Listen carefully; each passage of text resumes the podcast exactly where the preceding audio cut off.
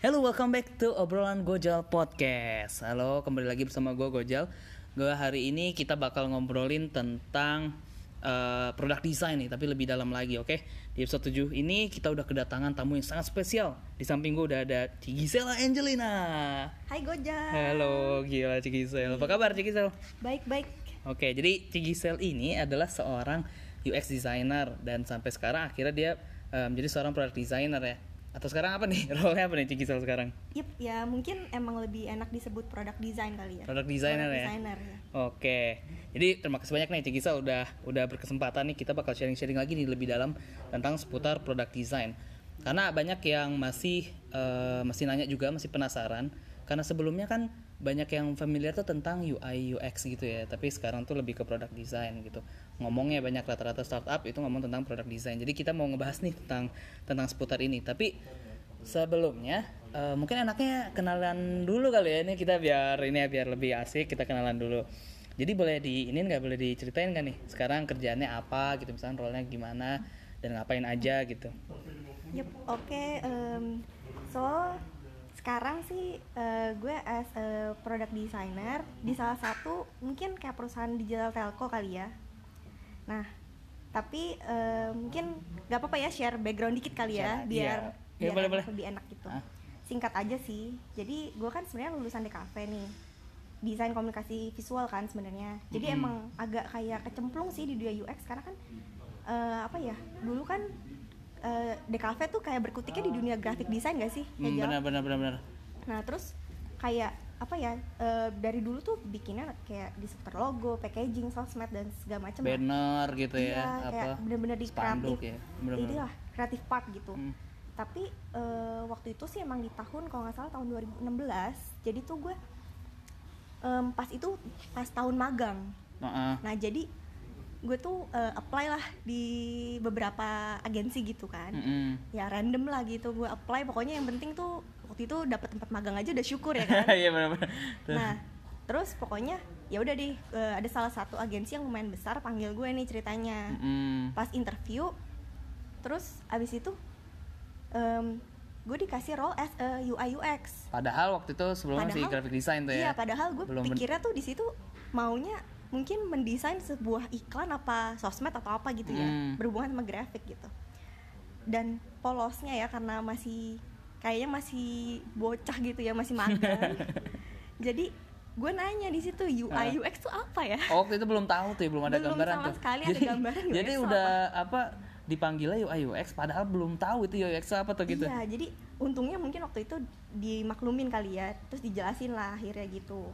Nah, udah akhirnya ya di situlah gue mulai mengenal dunia UI UX dan di situ gue kerja selama kurang lebih tiga tahun. Mm-mm. Baru deh terus pindah ke company yang kedua, Mm-mm. ini as a product designer beneran nih. As a product designer. Iya gitu. Mm-mm. Jadi gimana tuh eh, transisi apa? Mungkin sebelumnya diceritain dulu kali ya.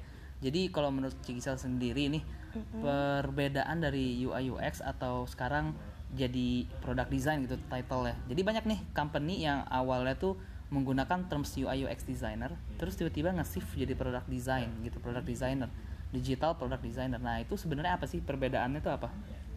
Oke, sebenarnya bisa dibilang sama tapi agak ada part yang berbeda ya. Hmm. Jadi kan kalau misalnya dari segi UI UX aja tuh udah dua hal yang berbeda tuh. Hmm. UI sendiri kan juga lebih fokusnya tuh ke user interface ya. Maksudnya Betul. kayak contohnya Visual. singkatnya tuh user pertama kali lihat website atau aplikasi itu tuh yang sebagai tanggung jawabnya UI karena kan Betul. berhubungan sama visual, gambar, Sama, warna, eh, yang terlihatnya, ilustrasi ya. gitu pokoknya Hmm. dilihat. Terus UX sendiri juga eh, mungkin apa ya yang dirasakan user pada saat penggunaan aplikasi gitu kan. Mm-mm. Kalau usernya sampai bilang kayak ih enaknya aplikasinya tuh mudah digunakan artinya Hmm. itu eh, kerjaannya si UX berhasil gitu kan. Benar-benar. Nah, tapi em, mungkin kalau kayak ke produk desain itu apa ya? Beda sih. Eh, dia tuh kayak wide-nya, kayak kita tuh tarik ke eh, angle lebih luasnya lagi. Lebih luasnya lagi. Iya. Bedanya sih emang kayak eh, mungkin nggak fokus ke UX banget atau UI banget, tapi dia menjalankan end to end proses gitu. Mm-mm. Jadi kan karena end to end makanya di produk eh, design gitu kan dia Hmm. harus mengerti dari segi bisnisnya gimana Hmm. objektif bisnisnya terus kayak eh, sampai teknik teknisnya gitu Betul, kan betul. sampai developmentnya pun kita ikut terjun gitu Hmm, benar-benar dan apa ya eh sampai produknya jadi pun kita juga tetap masih maintain ada di situ iya benar. benar jadi mungkin ini ya kalau untuk ngelurusin ini jadi kayak product design itu kalau kalau seorang UI UX itu dulu kita ibaratnya hanya ini nih orang nih yang jago bikin screen screen gitu kali ya. Yang Iya, bikin jago iya. apa jago bikin screen app-nya bakal apa apa, gitu ya. wireframe dan screennya bagaimana dalam uh, aplikasi maupun website. Tapi seorang product design itu lebih dari itu gitu ya. Nggak nggak cuman screen doang tapi a whole process gitu dari end to end dari produknya Yep, itu sendiri gitu kan. Dari fiturnya itu ya kan dari dari apa ibaratnya tuh uh, fitur dan juga produknya si digital dalam uh, perusahaan ini tuh uh, prosesnya bagaimana gitu ya dari awal sampai akhir gitu kan. Iya dan nggak pernah selesai loh prosesnya. Dan nggak pernah selesai. abis produknya tuh launch kita iterasi lagi kita gitu. kita ulangi lagi apa analisa lagi dan juga iya terus karena apa namanya? berkembang gitu ya. Iya karena dari eh, apa namanya di samping emang teknologinya yang udah berkembang juga gitu. Hmm. usernya pun user behaviornya tuh juga berkembang. Oke iya. Jadi inovasinya tuh kayak nggak habis-habis lah gitu benar benar benar. anggapannya Nah, gitu. jadi kan gini nih Cikisal kan tadi uh, awalnya kan graphic design terus tiba-tiba jadi UI UX gitu kan jadi UX designer. Terus sekarang jadi product design. Mm-mm. nah gue mau nanya deh sebelumnya eh kenapa sih Cikisal nih tertarik sama bidang ini gitu kayak pas awalnya tuh awalnya graphic design terus tiba-tiba dibilang UI UX tadi kan kaget tuh sebenarnya kan awalnya. Terus iya benar kenapa tiba-tiba tetap mau gitu tetap mau terjun di situ? Alasannya apa bisa diceritain gak nih? Sharing lah ke teman-teman obrolan gojal. Em, apa ya? Mungkin emang karena awalnya kan gak tahu sama sekali tapi karena udah terbiasa ya mungkin ya. Jadi kayak eh, oke mau deh eh, apa namanya terjun di dunia ini gitu dan enaknya lagi sih sebenarnya produk desain tuh kan kayak fokus nih ke satu produk gitu.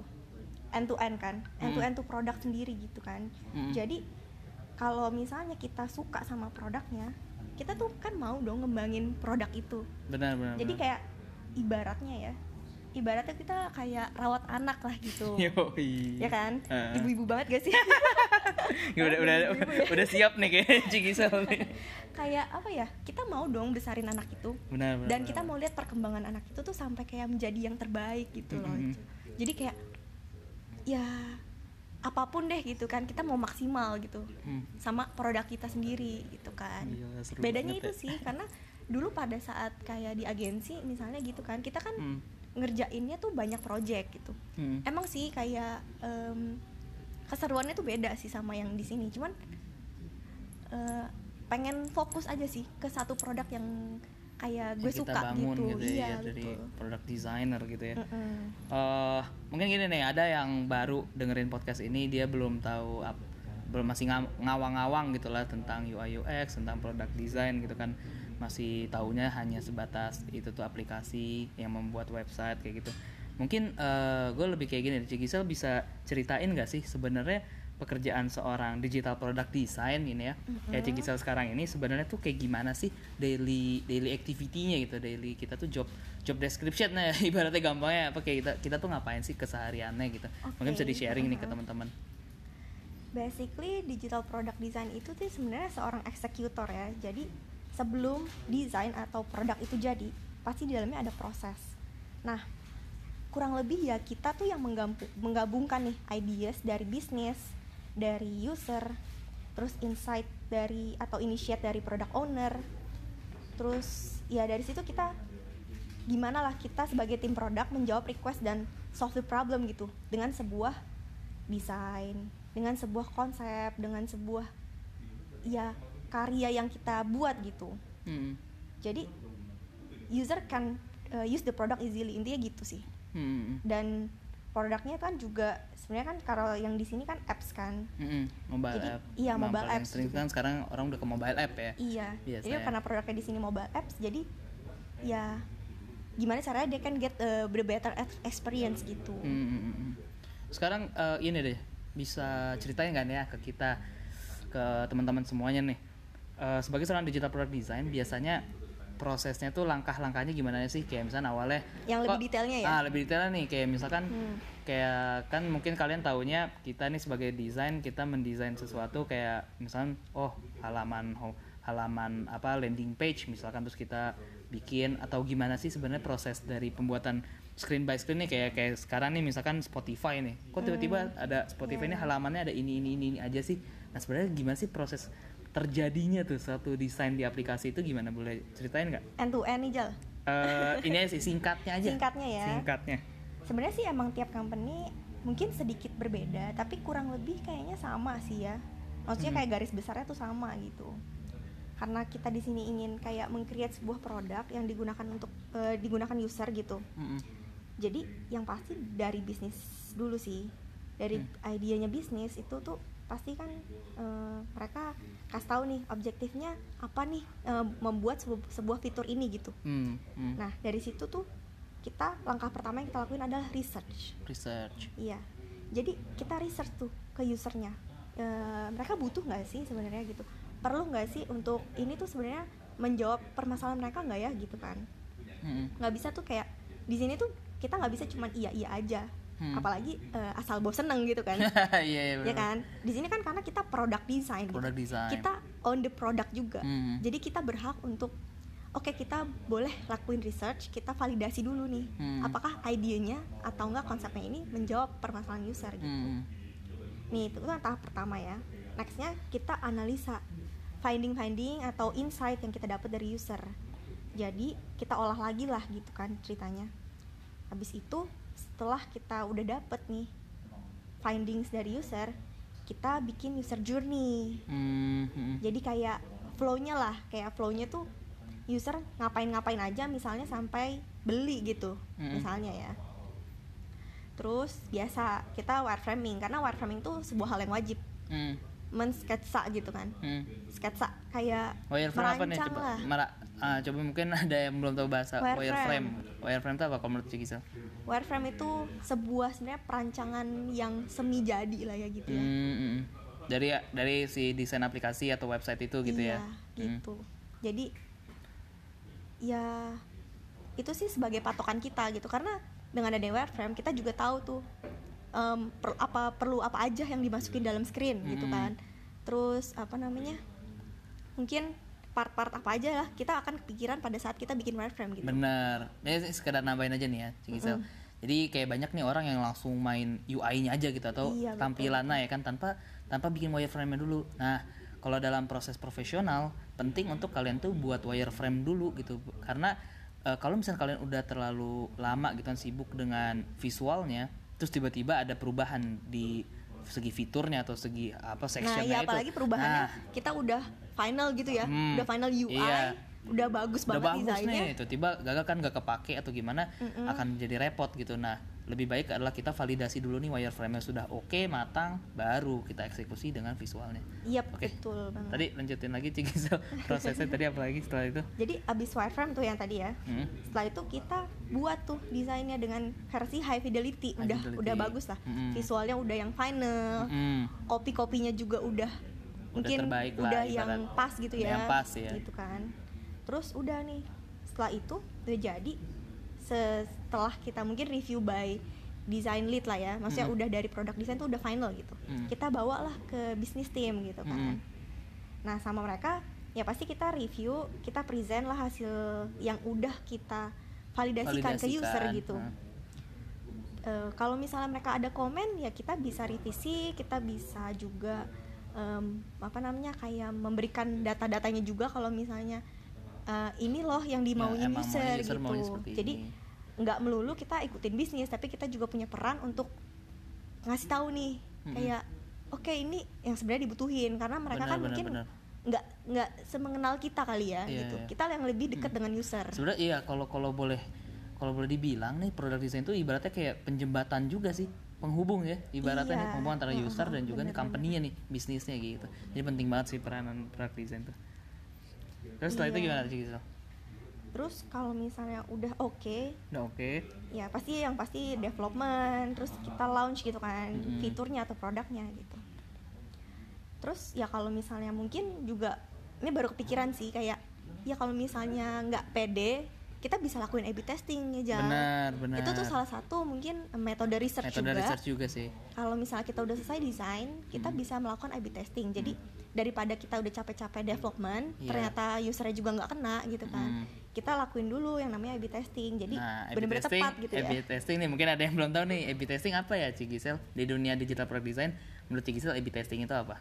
Singkatnya aja ya. Singkatnya aja. Singkatnya aja emang kita bikin kayak beberapa opsi lah tapi biasanya dua opsi cukup sih Mm-mm. dua opsi yang apa ya yang mungkin flow-nya agak berbeda atau em, penempatan elemennya agak berbeda gitu Mm-mm. jadi kita bisa validasi user man user itu suka yang mana sih gitu Mm-mm. dari dari apa si misalnya si screen A atau screen screen, A B atau screen gitu B itu dia jadi bisa oh ternyata pas udah hasil risetnya apa hasil A/B-nya oh ternyata dominannya di yang B nah baru tuh kita analisa lagi tuh ya. Iya betul dari B ini oh kenapa ya kok B sih lebih ini? Terus baru kita analisa lagi kita fundamental lagi seperti itu. Tapi ya itu kalau misalnya punya waktu ya. Punya waktu sih ya ya Benar-benar, bisa benar. juga sih tapi cepat dilakuinnya mungkin kurang lebih 4 sampai lima hari ya kali ya untuk melakukan A/B testing se- dari Mm. dari apa namanya dari planningnya Dari sampai result gitu lah sampai reporting Hmm, gitu. Semuanya emang tergantung lagi sih kan dari besar usernya atau dari besar company-nya kayak gitu. Eh, terus apa lagi Cik Gisel? Tadi udah sampai mana ya? Tadi sampai itu. Sampai sampai A/B udah testing, terus testing ah. Eh, ya kalau udah Kalau oke selesai kan berarti oke. launch kan? Launch ya pas udah launch nah kan. ya setelah launch kita nggak sampai situ juga kan? Heeh. kita masih harus iterasi lagi yang tadi kayak kita udah sempat bahas juga tuh di atas gitu Mm. kan? Kita analisa lagi nih usernya itu beneran paham gak ya? Karena kan pada saat A/B testing kan mungkin kita cuman kayak ambil sampel nih lima Mm-mm, orang benar, gitu kan.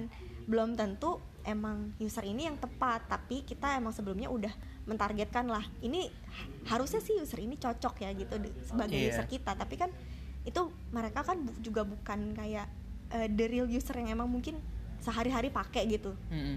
jadi setelah itu ya kita analisa lagi gitu iya ya apakah usernya itu udah eh, merasa oke atau merasa puas atau kayak ya pastinya nggak mungkin sih karena kan Mm. pasti ada something lah yang kita bisa berikan lebih gitu. Iya kayak tiba-tiba kan tergantung juga sih ya ada tekno apa perkembangan teknologi Iya. perkembangan apa ide dari bisnis yang dari baru ide bisnis atau dari ada apa sekarang ini lagi ada apa gitu kan di dunia ini ibaratnya kayak gitu Iya, ya. Iya, itu benar. semua reaktif lah ibaratnya kita dinamis banget gitu kan. Yap, kayak gitu tuh kita bisa terus berkembang terus gitu Eh, aplikasi-aplikasinya fitur-fiturnya bakal terus berkembang jadi gitu. bukannya apa bukannya kalau misal abis launch kita nganggur ya kan Jal? Nah itu banyak yang mungkin bilang oh cuma sekali jadi aplikasi Terus terus, kita lagi ya, selesai gitu kan? Padahal tuh nggak kayak gitu yang namanya Iya. aplikasi tuh bener-bener develop develop develop develop terus apa kita berkembang inovasi baru kalau misalkan ada sesuatu Iya, hal betul. lagi kita inovasi lagi seperti itu sih Bu, apa user tiba-tiba butuhnya ini gimana lebih mempermudahnya lagi